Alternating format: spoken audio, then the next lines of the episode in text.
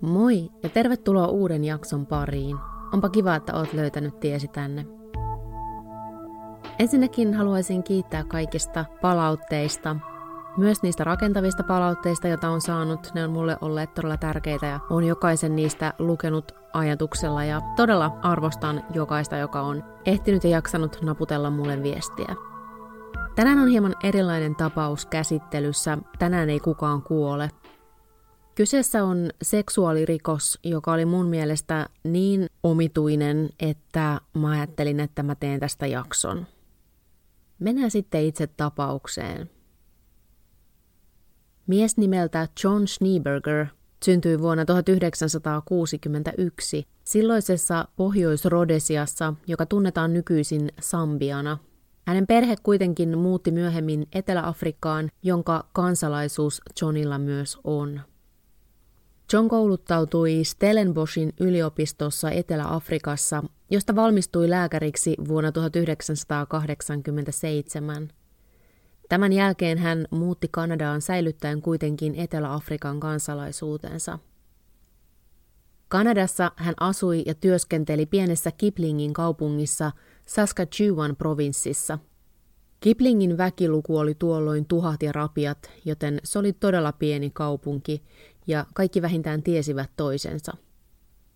Vuonna 1991 kolmekymppinen John avioitui Lisa Dilman nimisen naisen kanssa. Lisalla oli pienet, alle kouluikäiset lapset edellisestä avioliitosta. Myöhemmin vuosina 1995 ja 1996 John ja Lisa saivat vielä kaksi yhteistä tytärtä.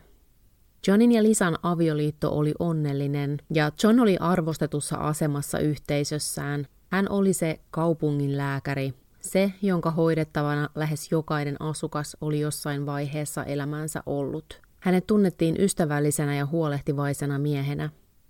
Hän oli esimerkiksi mukana keräämässä rahaa uuteen uimahalliin ja oli muutenkin yksi Kiplingin yhteisön tukipilareita – Lisan kertoman mukaan lähes päivittäin joku kaupungin asukkaista pysäytti hänet kaupungilla kehuakseen tämän miestä ja kertoakseen kuinka onnekas tyttö Lisa on. Vuonna 1992, itse asiassa Halloweenin iltana, nuori nainen nimeltä Candice, eli Candy, työskenteli iltavuorossaan työpaikallaan eräällä huoltoasemalla – Kaikissa lähteissä hänestä puhutaan Candisenä tai Candinä, eikä hänen sukunimeään ole tuotu esille. Ehkä se haluttiin pitää ikään kuin salassa, vaikkakin hän on esiintynyt ihan omalla naamallaan tapahtumasta kertovassa dokumentissa.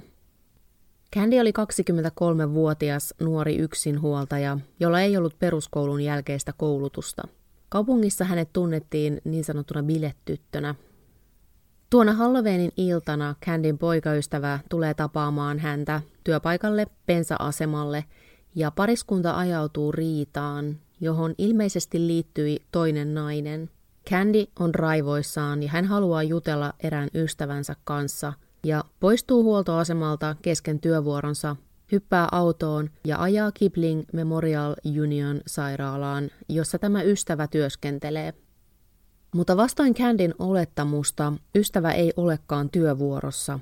Mutta koska Candy on todella pois tolaltaan, hysteerinen, kuten häntä on kuvattu, hoitaja pyytää häntä istumaan, rauhoittumaan ja ehdottaa Candylle, että lääkäri voisi jutella hänen kanssaan. Candy helpottuu huomatessaan, että vuorossa on hänelle tuttu lääkäri John Schneeberger, joka itse asiassa oli vasta lyhyt aika sitten saattanut maailmaan Candyn lapsen, Candy sanoo Schneebergerille olevansa niin raivoissaan, että haluaisi tappaa poikaystävänsä, joten John ehdottaa, että hän antaisi Candylle hieman rauhoittavaa lääkettä, jotta hänen tunnekuohu helpottaisi.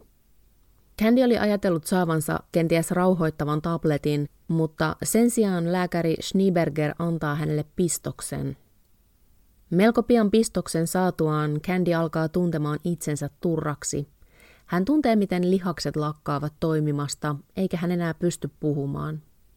Maatessaan tutkimuspöydällä jo lähes tajuttomana, hän kuitenkin kokee, että hänelle tehdään jotakin seksuaalista väkivaltaa. Lopulta hän menettää tajuntansa. Herättyään muutaman tunnin kuluttua hänen olo on hyvin, hyvin sekava. Niin sekava, että sairaanhoitaja ei uskalla päästää häntä ulos, vaan vaatii Candyä jäämään yöksi sairaalaan. Hän ei sano hoitajalle mitään siitä, mitä hän epäilee tapahtuneen. Kaiketi hän halusi selvittää hieman ajatuksiaan ja sumuista päätään, tai sitten hän pelkää hoitajien asettuvan lääkärin puolelle. Tosin on sanottava, että Candy ei vaikuta naiselta, joka pelkäisi ketään. Hän on edelleen sitä mieltä, että hänelle on tehty seksuaalista väkivaltaa, ja hän pakkaa alusvaatteensa muovipussiin, jotta ne voitaisiin tutkia. Tapahtuman seuraavana päivänä hän menee itse tapaamaan Schneebergeriä, aloittaen keskustelun kysymällä tarkempia tietoja tuosta saamastaan rauhoittavasta lääkkeestä. Schneeberger vaikuttaa ihmettelevän kysymystä ja kysyy, että aiheuttiko se Candille villejä unia, kertoen, että lääkkeellä saattaisi olla sellainen sivuvaikutus. Candy ei kuitenkaan tyydy tähän vastaukseen, vaan haluaa selvittää, oliko hänet tosiaan raiskattu vai tekeekö tuo lääke hänen mielelleen kepposia. Hän puhuu asiasta vanhemmilleen ja heidän kehoituksesta hän päätyy lähtemään piirikunnan pääkaupungissa Reginassa sijaitsevalle klinikalle, joka on erikoistunut raiskauksien uhrien hoitoon. Siellä hänelle tehdään niin sanottu raiskaustestipaketti, eli otetaan aina raiskausta epäiltäessä tehtävät standardinäytteet. Lisäksi hänen verikokeestaan testataan mahdolliset lääkepitoisuudet. Tulosten mukaan Candin alushousuista ja sukuelimistä löytyi siemennestettä ja hänen verestään midazolam nimistä lääkeainetta. Candy tietää nyt varmasti, että hänet tosiaan raiskattiin, sillä hän oli harrastanut edellisen kerran seksiä viikkoja sitten. Midazolam, jota myydään kauppanimellä Versed, on vahva lääke, jota käytetään yleensä esianestesiassa henkilöille, jota valmistellaan leikkaukseen – se aiheuttaa lihasten rentoutumisen, niiden hallinnan menettämisen, väsymyksen ja lopulta nukahtamisen. Saatuan testitulokset Candy tekee poliisille ilmoituksen raiskauksesta.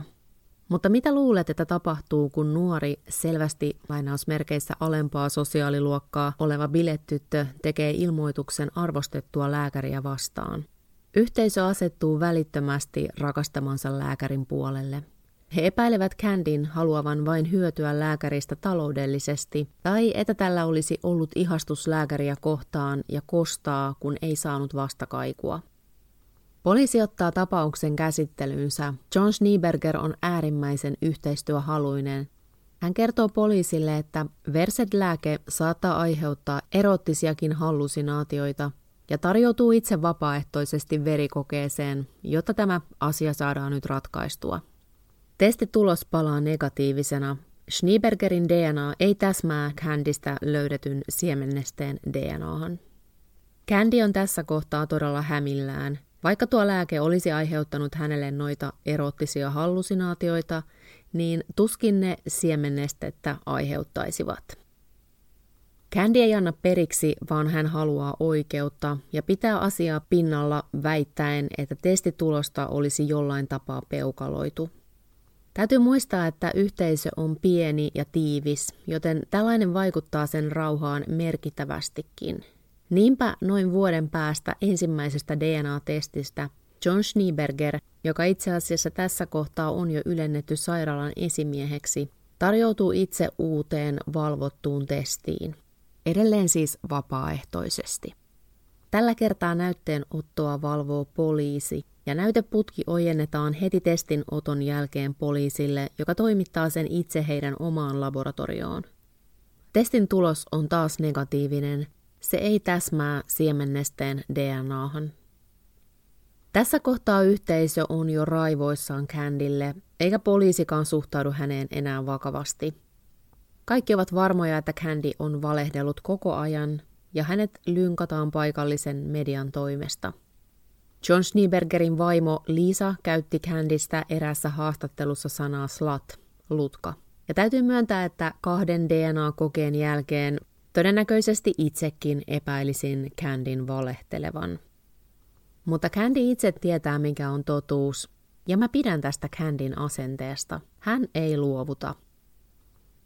Jo neljä vuotta on kulunut tuosta tapahtumayöstä, kun Candy palkkaa yksityisetsivän tutkimaan tapausta – Yksityisetsivä Larry O'Brien murtautuu tutkimustensa yhteydessä Schneebergerin autoon ja poimii sieltä mukaansa hiuksia ja huulirasvan. Hiuksista DNAta ei saada, mutta huulirasvaan oli tarttunut epiteelikudosta huulista, ja siitä saadaan DNA-näyte, joka täsmää Candista vuosia aiemmin otettuihin näytteisiin. Candy on helpottunut. Viimein hänellä oli todiste siitä, että hän ei valehtele. Tilanne on kuitenkin mutkikas. Todisteet oli saatu murtautumalla Schneebergerin autoon, eikä niitä voitaisi käyttää tätä vastaan. Hän kuitenkin vie tulokset poliisille ja nostaa siviilisyytteen Schneebergeria vastaan. Ja jälleen Schneeberger halutaan testattavaksi. Tällä kertaa poliisin läsnäolon lisäksi näytteenottotilaisuus päätetään videokuvata. Tuo video löytyy esimerkiksi YouTubesta. Näytteenottaja valmistelee näytteenottoa, tällä kertaa sormen päästä, mutta Schneeberger sanoo, että hänellä on jokin lääketieteellinen tila, joka aiheuttaa hänelle valtavasti mustelmia, ja hän ei halua, että kädet olisivat ruhjeilla. Potilastyö ja kaikkea, katsos. Ja hän toivoo, että näyte otetaan kuten ennenkin, kyynärtaipeesta. Näytteenottajan oli tavallaan pakko suostua tähän, sillä kyseessä oli vapaaehtoinen näytteenanto, eikä Schneebergerin tarvinnut suostua mihinkään, mihin ei halunnut. Verinäytteen otto osoittautuu kuitenkin melko hankalaksi. Suoni tuntuu kuivuneen. Kun verta lopulta saadaan putkeen, näyteenottaja ihmettelee, että veri näyttää ja vaikuttaa jotenkin kummalliselta, että veri ei näytä kovin tuoreelta. Mä ymmärrän kyllä, että tätä näytteenottajaa on varmasti jännittänyt. Hän ottaa verinäytettä arvostetulta lääkäriltä viranomaisen valvomana, mutta olisin toivonut, kuten varmasti Candy ja moni muukin, että tuo näytteenottaja olisi rohkaistunut ja sanonut, että tämä näyte on käyttökelvoton ja hieman painostanut tuohon sormenpääverinäytteeseen. Joka tapauksessa tuo lopulta putkeen saatu näyte lähetetään eteenpäin, ja vastaus siitä ei ole tyhjää parempi. Testituloksen mukaan näyte oli niin huonolaatuinen, ettei siitä pystytä eristämään DNAta. On hämmentävää, ettei tässä kohtaa päädytä ottamaan uutta parempaa näytettä, mutta todennäköisesti kaikki viranomaiset mukaan lukien olivat sitä mieltä, että kahden negatiivisen testin jälkeen tämä kolmas testaus oli melkeinpä muodollisuus, eikä koko asia etene tästä enää mihinkään. Joidenkin lähteiden mukaan John olisi tässä kohtaa ollut jo joidenkin poliisien epäilyksen alla johtuen huulirasvan ja verinäytteen tulosten ristiriitaisuudesta. Mutta koska tämä oli läpäissyt kaksi virallista verinäytetestiä, nuo epäilijätkin ovat hankalassa tilanteessa, eikä syytettä nosteta. Tarina saa ikävä kyllä jatkoa. Vuonna 1997, eli viitisen vuotta Candin väitetystä raiskauksesta, John Schneebergerin 15-vuotias tytärpuoli kertoo äidilleen Liisa Schneebergerille, että John on vuosien ajan tullut yöllä hänen huoneeseensa, huumannut ja raiskannut hänet. Lisa on myöhemmin kertonut romahtaneensa tuona hetkenä. Enää hänellä ei ole epäilyksen häivääkään Johnin syyllisyydestä.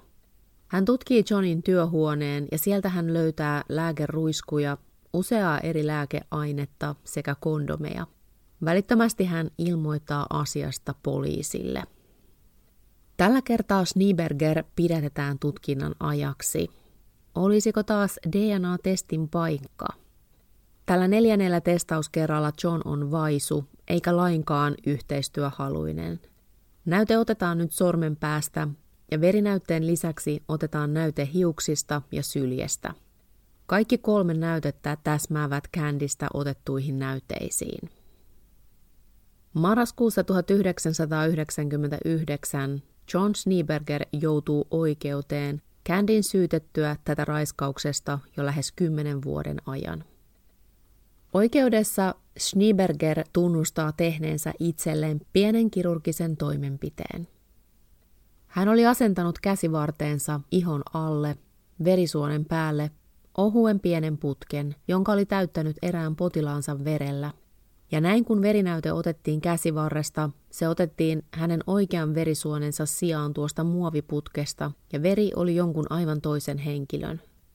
Tuo putki oli esimerkiksi kirurgiassa käytetty, dreeninä tunnettu, useimmiten silikonista valmistettu ohut putki, jota käytetään esimerkiksi leikkausalueella estämään eritteiden, kuten veren tai kudosnesteiden kertyminen. Tähän putkeen laittamaansa vereen hän oli lisännyt myös antikoagulantteja, jotka pitäisivät veren juoksevana ja estäisivät sen hyytymisen. John Schneebergerin käsivarresta oli siis kolmesti. Vuosina 1992, 93 ja 96 otettu verinäyte, mutta jokaisella kerralla näyte tuli todellisuudessa tuosta hänen asentamastaan putkesta, ei verisuonesta – Siksi myös tuon kolmannen näytteenotto kerran aikana näytteenottaja ihmetteli veren koostumusta. Sehän oli ollut käytännössä paikallaan putkessa jo vuosia. Kuulostaa muuten erikoiselta, että hän ei ollut poistanut tai vaihtanut tuota putkea missään kohti. Aika epämiellyttävä ajatus pitää vieraan ihmisen verellä täytettyä putkea oman ihonsa alla vuosikausia. Oikeudessa John kuitenkin kiistää raiskanneensa Candyn. Hänen mukaansa Candy oli murtautunut hänen kotiinsa ja varastanut käytetyn kondomin kiristääkseen näin häntä. Ja tuo verinäytehuijaus oli tehty siksi, että hän tiesi, ettei hänellä ollut muita keinoja puolustautua. John, nyt vähän parempia selityksiä.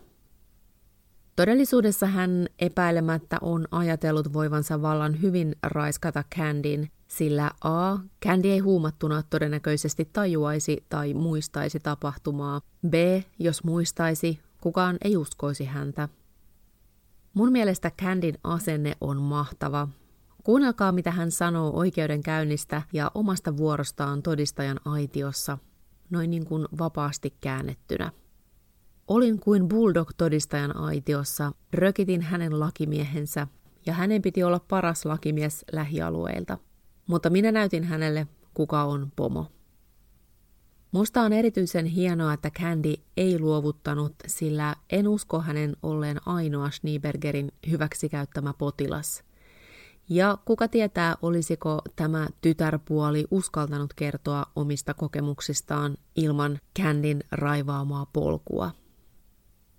Oikeudenkäynnin päätteeksi John Schneeberger tuomitaan syylliseksi Candyn ja tytärpuolensa huumaamiseen ja raiskaamiseen. Hänet tuomitaan ainoastaan kuudeksi vuodeksi vankilaan, ja istuttuaan tästä tuomiostaan naurettavat neljä vuotta hän pääsee ehdonalaiseen vapauteen vuonna 2003. Schneeberger joutuu kuitenkin luopumaan lääkärin oikeuksistaan sekä Kanadan kansalaisuudestaan – Jälkimmäinen siksi, että vuonna 1993 hän oli kansalaisuutta vahvistaessa vannonut kansalaisuudesta päättäville viranomaisille, ettei hän ole poliisitutkinnan kohde, vaikka todellisuudessa Candin raiskaussyytöksen tutkinta oli parhaillaan käynnissä. Schneeberger karkoitettiin Kanadasta takaisin Etelä-Afrikkaan Durbaniin ja hän muutti asumaan äitinsä luo. Etelä-Afrikassa hän yritti saada lääkärin oikeuksiaan takaisin, mutta tämä anomus hylättiin. Tarkkaa tietoa hänen tekemisistään tämän jälkeen ei ole, mutta joidenkin lähteiden mukaan hän on työskennellyt ainakin jonkinnäköisessä catering-yrityksessä ja yritellyt pysyä pois kaikesta julkisuudesta. Onneksi Schneebergerin maine raiskaajana kuitenkin seurasi häntä myös uudelle mantereelle. Hänen palustaan kirjoitettiin useammassa mediassa – itse asiassa hänen paluunsa nosti Etelä-Afrikassa uudestaan pintaan keskustelun seksuaalirikollisten rekisterin tärkeydestä. Schneebergerin vaimo Liisa erosi miehestään pian totuuden selvittyä hänelle. Hän on kertonut antamassaan lyhyessä haastattelussa syyttävänsä itseään tänä päivänäkin siitä, ettei suhtautunut syytteisiin vakavammin ja että näin mahdollisti tyttärensä vuosia jatkuneen hyväksikäytön. Itse syytökset ovat todella ymmärrettäviä, mutta en tiedä olisiko kukaan osannut olla tuossa tilanteessa epäileväisempi. Hän oli kuitenkin nähnyt videonauhan, jossa neula pistetään suoraan Johnin käsivarren ihon läpi suoneen ja veriputki ojennetaan suoraan poliisille. Ja tämän testin tulos osoitti Johnin syyttömäksi. Eikä hänenkään osa ole ollut helppo. Hänen malliavioliittonsa osoittautui huijaukseksi ja aviomiehensä hirviöksi. Lisa jäi yksinhuoltajaksi neljälle lapselle, joista nuorin oli tuolloin 13 kuukautinen. Hän on myöhemmin kertonut asioiden menneen kohtuullisen hyvin. Perheenjäsenillä on lämpimät välit keskenään. Schneebergerin hyväksikäyttämä tytärpuoli on Lisan sanojen mukaan kasvanut vahvaksi nuoreksi naiseksi, ja hän kertoo, että yhteisö on ollut tiukasti heidän tukenaan. Entäpä sitten Candy?